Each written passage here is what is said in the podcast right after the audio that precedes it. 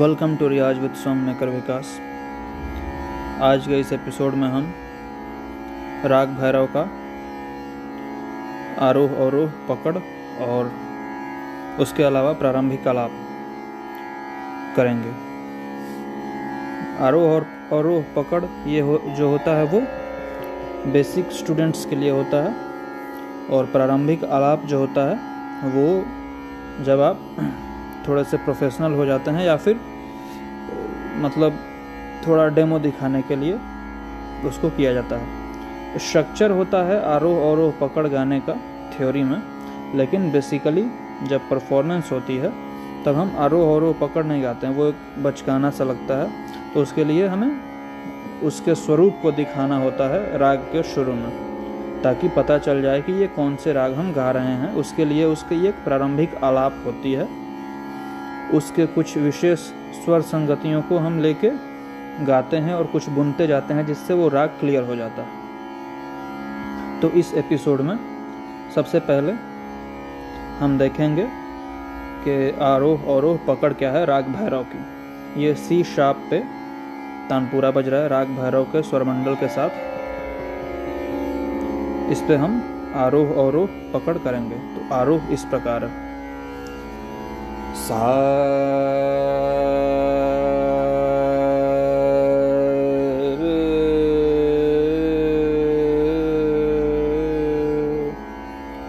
ग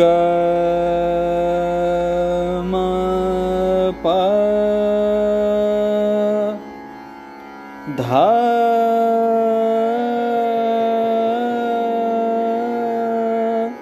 नी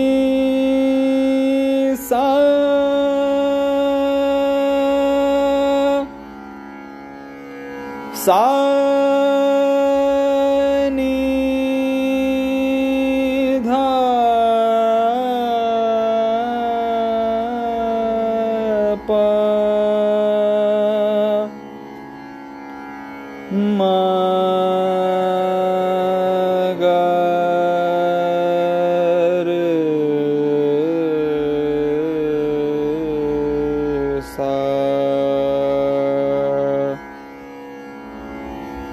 ये आरोह हुआ और अवरोह हुआ।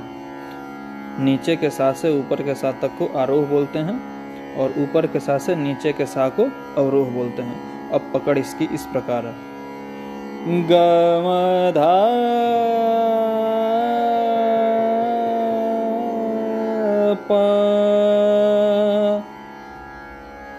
गमधा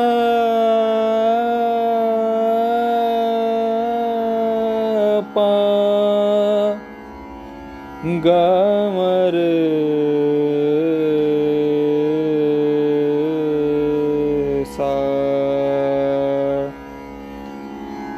आप इसमें नोटिस किए होंगे कि कोमल रे और कोमल ध जो है वो थोड़ा सा उस पर न्यास होके वो हिल रहा है। रे।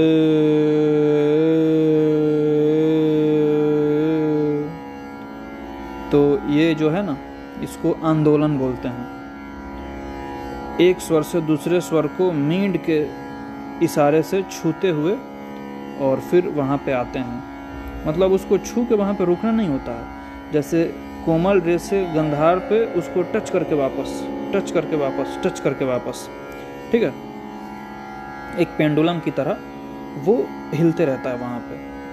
तो इस राग में उसकी खूबसूरती होती है। इसीलिए कोमल रे और कोमल ध को जब भी हम गाएँगे इस राग में, आलाप में, स्वर विस्तार में तो जहाँ तक हर संभव इसमें आंदोलन करना होता है। और आंदोलन दो तरीके से होती है। ये थोड़ा एडवांस लेवल की चीज़ है, पर आप शुरू से ही इसको जानिए। आंदोलन जो होती है वो एक होती है जो एक स्वर आगे की आंदोलन होती है। और दूसरी आंदोलन एक स्वर पीछे की आंदोलन होती है। कहने का मतलब है कि जो पहली आंदोलन होगी, कोमल रे से ग पे जाके वापस आएगी, कोमल रे पे फिर ग पे जाके कोमल रे पे वापस। और दूसरी आंदोलन होती है वो कोमल रे से सा पे जाके फिर कोमल रे पे आती है। फिर सा पे जाके फिर कोमल रे पे आती है। मतलब जो पहली आंदोलन होती है, इसमें कोई गिनती की बात नहीं है। मतलब मैं आपको दो तरीके बता रहा हूँ। एक आंदोलन होती है वो आगे के स्वर को छू के आती है।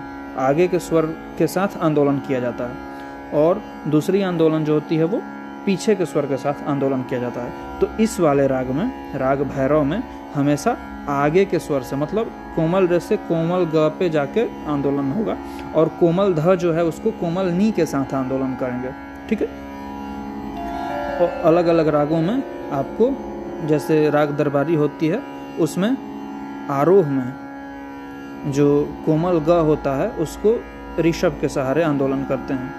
और कोमल ध होता है, उसको पंचम के सहारे आंदोलन करते हैं। लेकिन अवरोह में कोमल ध को निषाद के सहारे आंदोलन करते हैं और कोमल ग को मध्यम के सहारे आंदोलन करते हैं। तो उसमें दोनों आंदोलन लगता है। लेकिन इस वाले राग में, राग भैरव में, सिर्फ़ एक प्रकार का आंदोलन लगेगा, कोमल रे और कोमल ध के साथ, जो कि होगा उसके अगले स्वर। उसका कोमल रे का अगला स्वर शुद्ध रे होता है, लेकिन नहीं।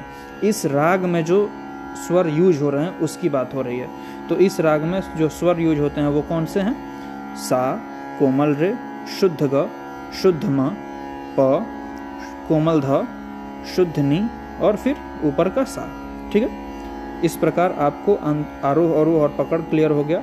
अब इस पे हम छोटा सा एक प्रारंभिक आलाप, राग का स्वरूप देख लेते हैं कि अगर हमें कभी डेमोन्स्ट्रेट करना पड़े तो हम किस प्रकार से उसके स्वरों में खेल के हम इसका मतलब इसको दिखा सकते हैं स्टेज पे कि हाँ ये हमने राग भैरव स्टार्ट कर दिया है। या फिर इसको आप आगे बंदिश के साथ आलाप में भी यूज़ कर सकते हैं, इसको छोटा छोटा टुकड़ा काट काट के।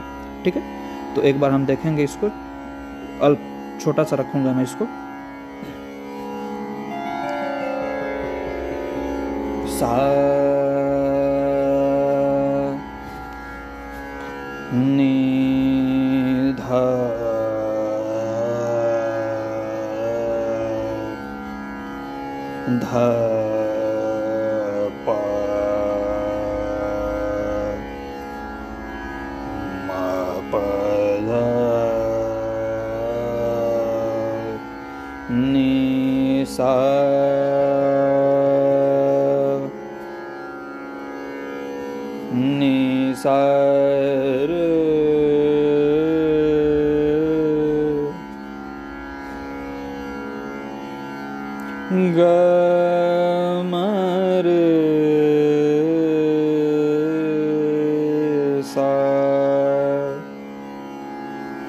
ग म रे ग म रे सा ग प प ग म प ध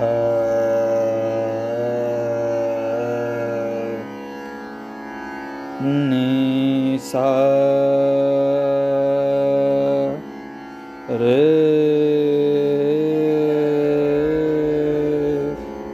ग म प। ग म प ध।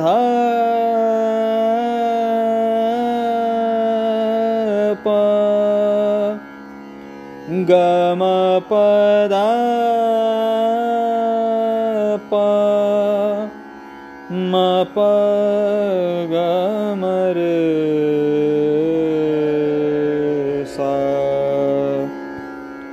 सा ग म प म प ध प प द नि नि सा रे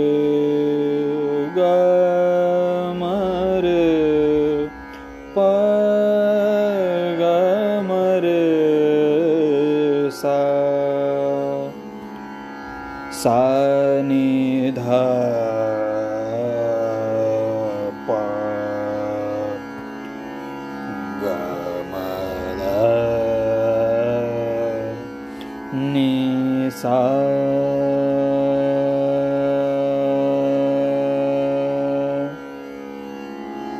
धन्यवाद।